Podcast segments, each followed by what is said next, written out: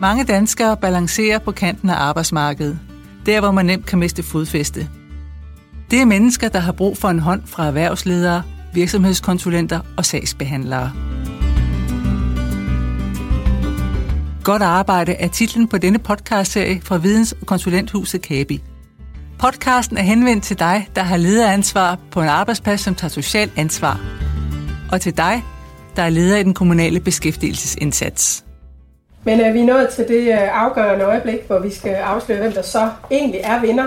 Og det er jo egentlig ikke særlig fremtidsorienteret at snakke om en vinder, kunne jeg jo egentlig høre. det skal... Så alle er vel vinder i dag. I denne episode deler udviklingschef Ella Petersen fra Kabe ud af sin viden om, hvordan virksomheder får succes med at inkludere mennesker fra kanten af arbejdsmarkedet. Og så giver beskæftigelseschef i Aarhus Kommune, Vibeke Jensen, bud på, hvordan Jobcenteret leverer en beskæftigelsesindsats, der gavner de udsatte ledige. Det er så nemt, også inden for øh, retail, hvor alt er målbart, at have et linjefokus i sin drift. Det, der er det svære, og det, der øh, samtidig også er opskriften til succes i min optik, det er, at man evner at, øh, at skabe et fællesskab. Du møder også HR-direktør i Coop, Jens Rummelstad, som giver et indblik i, hvordan Coop arbejder med mangfoldighed.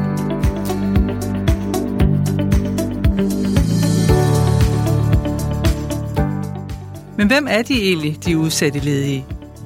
Det fortæller Kabis udviklingschef, Ella Petersen. Jeg har det faktisk lidt svært med begrebet udsatte ledige, fordi man kan godt få et stereotyp opfattelse af, hvordan ser sådan nogen nu ud. Men de dækker jo over en meget, meget bred spektre af mennesker, som øh, har nogle andre udfordringer, end at de bare mangler et job. Og det kan jo være alt fra manglende kompetencer til at være sociale, mentale, kognitive, fysiske udfordringer. Det kan være unge, der ikke er rigtig er kommet i gang med uddannelse og livet og, og tumler lidt med det. Men det kan jo også være dig og mig, der er blevet ramt af livet og sygdom, og på den måde helt skal skifte arbejdsfelt. Så der er sådan rigtig, rigtig mange øh, aspekter i det her. Det er en bred vifte. Øh, og så kan man sige, så er der også nogle definitioner jævnfører labloven, men jeg tror, at hvis vi taler til virksomheder, så er det rigtig vigtigt at huske på, at det kan være dig og mig, der bliver ramt af livet. Ella Petersens råd til virksomhedsledere lyder. Hvis du skal ansætte nogen, der er lidt på kanten af arbejdsmarkedet, kalder vi også, eller ind i det rummelige arbejdsmarked, de udsatte, så foregår det jo i et samarbejde med det lokale jobcenter. Øh, for det er dem, der ligesom kan være med til at matche. Det er dem, der kan være med til at sikre, at når man nu for eksempel starter en virksomhedspraktik op, som sådan en prøveperiode, at så er forsikring og alt sådan noget i orden. Så det foregår i samarbejde med jobcentret. Øh, og som virksomhed kan man jo have gjort sådan nogle overvejelser om, hvorfor er det, jeg gerne vil det her? Så man i hvert fald ved det. Men, men det kan jo også være, at man er nået så langt, at man er blevet motiveret og inspireret så langt, at man allerede ved, at jeg kan se, hvilke opgaver det er, jeg kunne have forløst på den her måde. Og så er der ikke andet at gøre, end at ringe til jobcentret og sige, kunne I ikke komme og tage en snak, og kunne vi finde en løsning? Øhm, og så afhænger det jo meget af samarbejdet derimellem. Men jeg tror, det er vigtigt at huske på, at som virksomhed må du også godt stille krav til jobcentret. Du må gerne sige til dem, jamen øh, jeg tror simpelthen, at den organisation, vi er, med, med det, vi står for, så vil vi egentlig helst øh, tage nogle af de unge mennesker ind, der er kommet lidt skævt i gang med livet. For det kan vi se, at det kunne vi godt håndtere. Der er simpelthen også et par stykker øh, af os, der er her, der måske også er startet lidt skævt. Så det kan vi ikke spejle os i, så dem kan vi tydeligt hjælpe. Og det, det er helt ok, man siger det til sit jobcenter. Det kan jo også være, at det er nogle andre, det er ikke så afgørende for os. Det kan være, at man gerne vil hjælpe kvinder. Det kan være, at det skal være flygtning indvandrer. Altså det er ok, at man som virksomhed også formulerer, hvad er det for nogle mennesker, vi tror, vi har lettest ved at hjælpe. Så kan det også være rigtig vigtigt, at man i den dialog, man har, er meget, øh, får afdækket meget tydeligt, jamen når vi nu starter det her op, har vi så et praktikforløb med et menneske, fordi det menneske skal have lært nogle særlige kompetencer, og så videre et andet sted?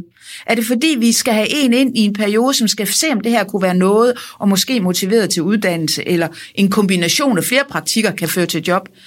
Fordi så er det jo helt ok, hvis en praktik slutter uden et job.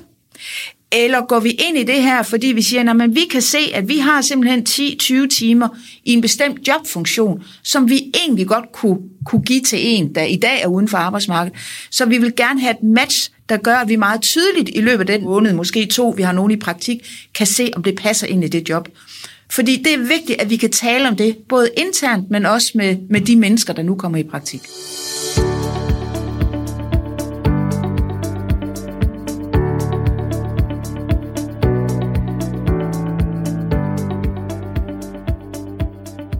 På et tidspunkt har det været sådan, at jamen, hvis man fik nogen i praktik, så var det lige før, man kunne få tilskud til at have sin egen interne mentor, der kunne tage sig af ledelsesopgaven her.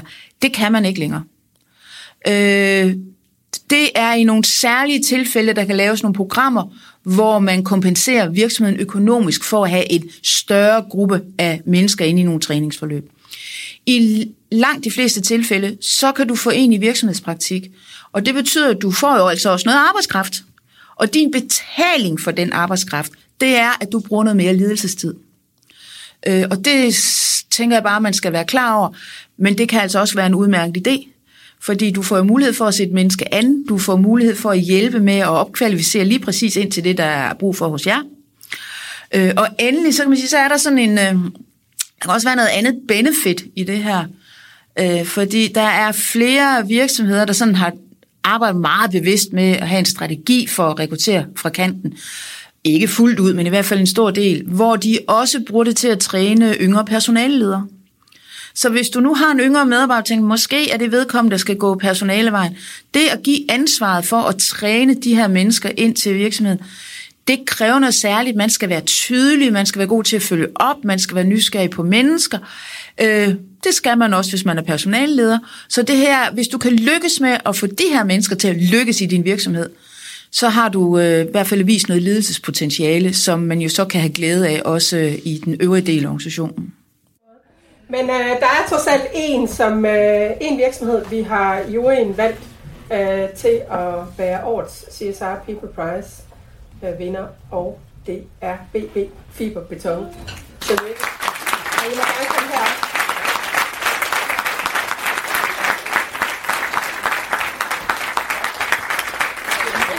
Hvert år uddeler KABI CSR People Prize til en virksomhed, der har gjort en særlig indsats for det rummelige arbejdsmarked.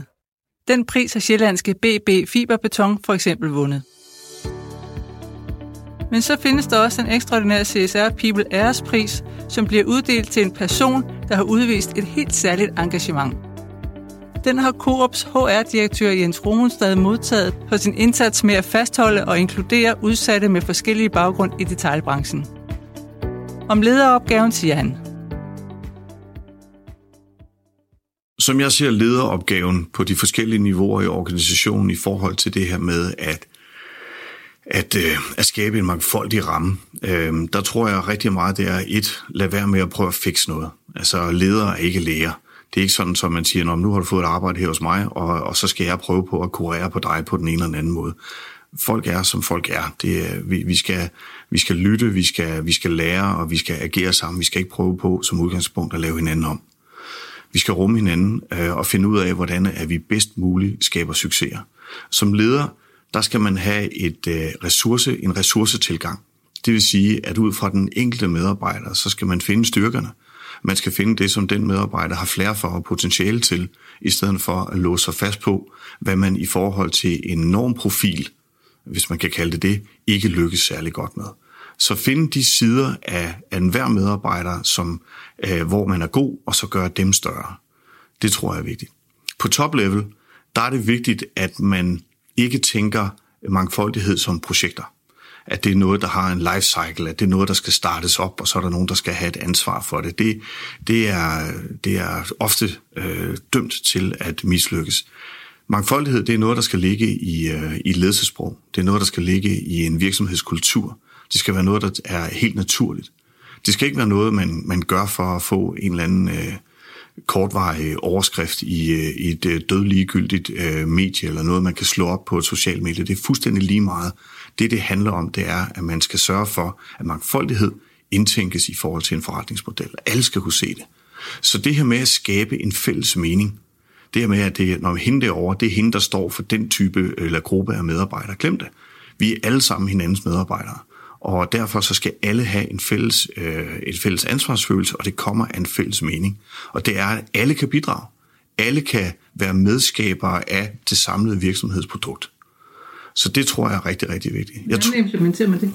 Jeg tror, det er rigtig vigtigt, at uh, senior level i en virksomhed er, er afstemt på, hvad er det vi for en øh, kultur, øh, man ønsker. Hvis man ikke ønsker en, øh, en øh, mangfoldighed, øh, der skal, eller en rummelig kultur, jamen, øh, så meld det dog ud. Øh, hvis det endelig er. Jeg, jeg kan, vil aldrig nogensinde kunne øh, nå det til, hvor jeg selv ville kunne forstå det. Men det her med, at man nikker og man er med, og man går forrest i, i den øverste del af virksomheden, er udslagsgivende for, at resten af virksomheden øh, også kan se, jamen det her, det er sådan, vi gør her. Det kan ikke nytte noget, at mangfoldighed, øh, diversitet eller noget, det er i sublevel i en virksomhed.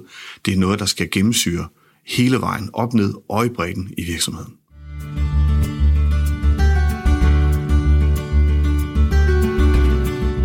Godt arbejde er titlen på denne podcastserie fra Videns- og Konsulenthuset Kabi. Podcasten er henvendt til dig, der har lederansvar på en arbejdsplads, som tager socialt ansvar. Og til dig, der er leder i den kommunale beskæftigelsesindsats. Jeg føler, at vores klar til start i Coop er en rigtig, rigtig god historie. En gang var jeg på et butiksbesøg i en Fakta og blev opmærksom på en ung med autisme, som metodisk øh, stod og, øh, og trimmede et bazarbord. Øh, og, øh, og det gjorde mig simpelthen nysgerrig på, øh, om, om, det kunne, om det kunne lade sig gøre at vende en autists handicap til egentlig at blive en spidskompetence inden for, for butiksdrift. Og øh, det satte vi jo i system sammen med øh, Unges Uddannelsescenter og øh, designede den her uddannelse, som øh, faktisk også udmærker sig ved at have en jobgaranti. Til i dag har vi ansat langt over 100 unge med autisme, som jo på generelt set på arbejdsmarkedet kun har 15 procent for at få en veje tilknytning til, til arbejdsmarkedet. I klar til start, der er succesraten langt over 85. Øhm, så det virker. Det virker for den enkelte autist, så har et, øh, som trives med, med gentagelser, øh, som vi har rigtig, rigtig meget af i, øh, i retail. Det virker for, for ledelsen, som øh, oplever at have en super stabil arbejdskraft, som er rigtig, rigtig glad for at komme hver dag. Det virker for medarbejderne, fordi deres sense of purpose, det de kan se, at de bibringer ved social læring i bare under frokostpauser og i øh, almindelig omgang, at det løfter den enkelte unge med autisme. Øh, vores kunder oplever det i den grad, øh, og vi bliver rated rigtig, rigtig højt i de butikker, hvor vi har træningsbutikkerne, fordi at kunderne kan se, hvad det er for en udviklingsrejse, som de unge autister er på. For mig er det et super godt eksempel i, at der skabes mening og win-win-win hele vejen rundt. Og der er masser af de her eksempler. Det er bare et spørgsmål om, at virksomhederne i langt større grad skal være bedre til at identificere dem. Og det er ifølge Jens Rumestad ikke kun detailbranchen, der har noget at vinde ved en struktureret CSR-indsats. Jeg talte med en, en øh, meget stor virksomhedsleder over fra Brandeområdet, og han sagde, Jens, øh, det er super godt det der, klar til start. Det er skide godt, det I har gjort. Øh, men det duer ikke rigtigt hos mig, det der.